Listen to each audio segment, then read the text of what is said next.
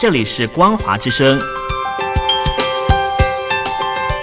听众朋友，从现在开始，请您一起来关心最近发生的新闻事件。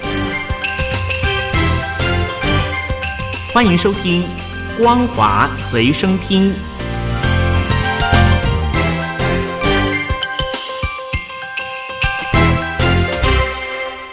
朋友您好，欢迎收听《光华随身听》，我是王琦。今天是九月一号，星期三，马上要带大家来关心的就是目前中国大陆正在呃造成社会上非常大动荡的大型教育集团的倒闭。那么，拥有二十七年历史的中国大型教育集团巨人教育，在上个月传出了拖欠教师工资，而且转型方向还没有改变。原本有上万家长是排队等待退费的，但是巨人教育透露资金链已经断裂，而且昨天更宣布是无法提供学员全额退费。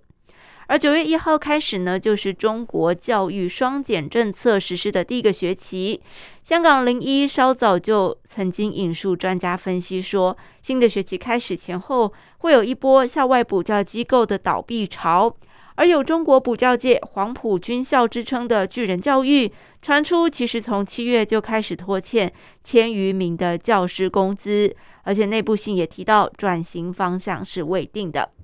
路媒上游新闻引述了巨人教育工作人员的透露，说到已经有一点三万人登记退费，可以想见资金链是完全断裂的状态。而集团位于北京西城区白纸坊的校区，则是大门紧闭的状态，而且门上也公告说，为了积极回应党和国家的进一步减轻义务教育阶段学生作业负担和校外培训负担的意见要求，贯彻落实北京市教委双减工作的部署安排。巨人学校从八月十一号起全面停止所有暑假班的授课。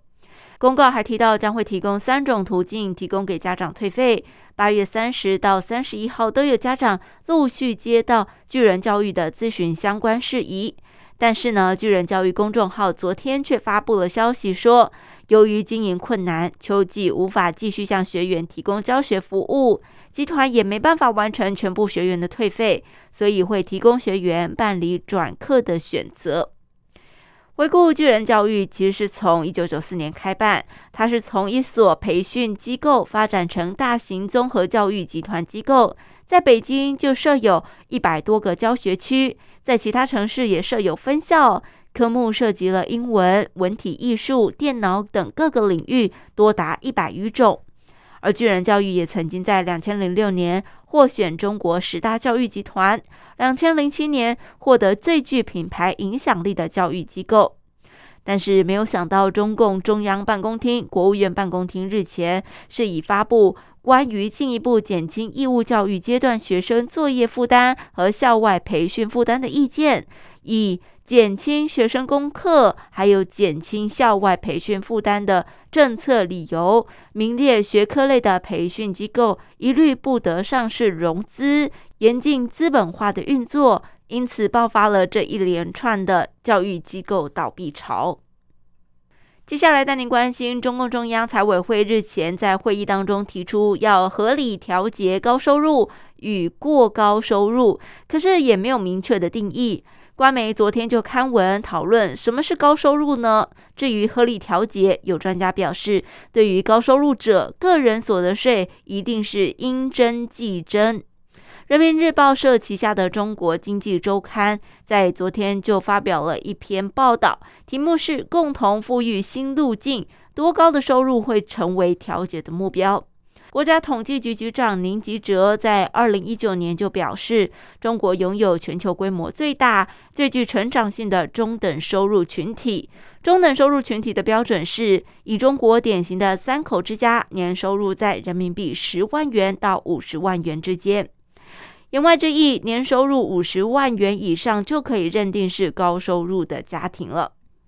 八月十七号举行的中共中央财经委员会第十次会议还提到“过高收入”的这个词，也称说要合理调节，并且鼓励高收入人群和企业要回报社会。这个发表就备受瞩目。报道说，截至目前，学界以及官方还没有提出过高收入的界定标准，但是在经济领域有一些相似的概念是可以提供参考的。而针对高收入、过高收入如何调节，报道是引述了人社部原劳动工资研究所所长、中国劳动学会特约研究员苏海南表示，调节高收入群体，首先就是税收。对于高收入者，个人所得税肯定是要应征竞争的。此外，财产所得税、资本利得税以及房地产税、遗产税、赠与税等等，都会有相当的优化调整。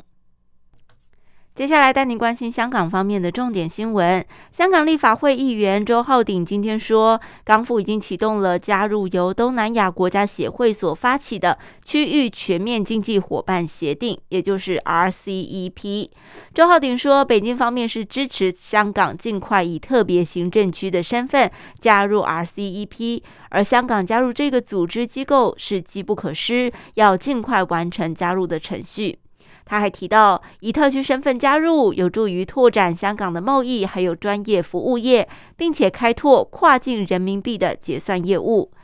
他提到，RCEP 部分国家与中国的贸易往来不断增加，也不断增加使用人民币，甚至是以人民币做结算。而香港是中国的离岸人民币中心，也具有金融优势，有能力、有条件，可以进一步协助中国拓展跨境人民币的结算安排。而此举也能够配合中国“十四五”规划纲要。亚太有十五个国家，其实在去年就签署了 RCEP，香港方面也希望能够加入，以利营商。而香港已经与东协签订自由贸易协定，所以相信是有利于加入 RCEP 的。另外，消息人士还说到，北京当局正在大力推动“一带一路”建设，期待香港能够扮演某种角色。对于香港与东协签订自贸协定，应该是有利于巩固香港在这方面的角色功能。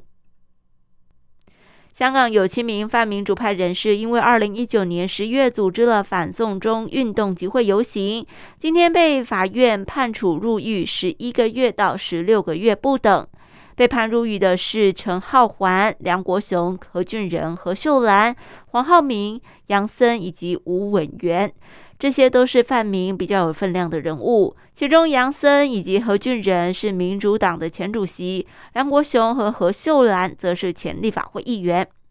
在本案当中，前民间人权阵线召集人陈浩环以及梁国雄、何俊仁的刑罚是最重的，各被判囚了十六个月。当然，这起事件是要回顾到二零一九年十月二十号，钱明正在九龙尖沙咀发起了反送中集会游行。虽然没有获得警方的批准，可是民政当天依然举行了这场游行。所以警方其后拘捕了陈浩环等七人，各被控是组织没经过批准集结罪，或是善或他人参与未经批准的集结罪。最后要带您关心的就是一名研究劳工议题的香港大学社会系博士方然，在八月二十六号在广西南宁市遭到国安人员指定居所监视居住，也就是秘密关押。他被指称是涉嫌了煽动颠覆国家政权罪。